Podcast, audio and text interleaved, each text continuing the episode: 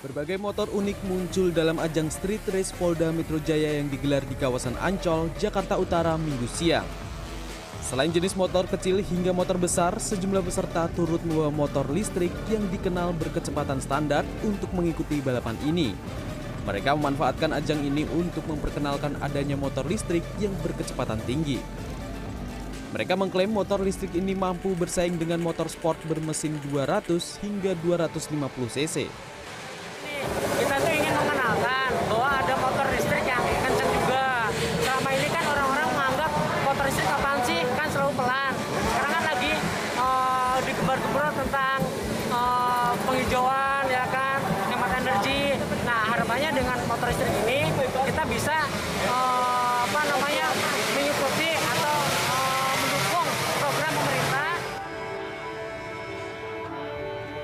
Ajang balap street race Polda Metro Jaya ini diikuti sebanyak 350 peserta dengan beragam jenis motor balap yang dibagi dalam 8 kelas balap.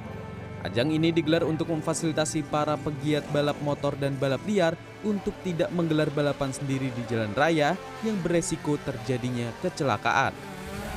Setelah dibuka, ternyata pesertanya membludak. Hari ini ada 350 peserta yang akan melakukan race. Ajang yang sedianya dilakukan jam 9 pagi sempat mundur dari jadwal yang ditentukan karena hujan dan adanya genangan air di lintasan. Gunawan Sugro, Jakarta.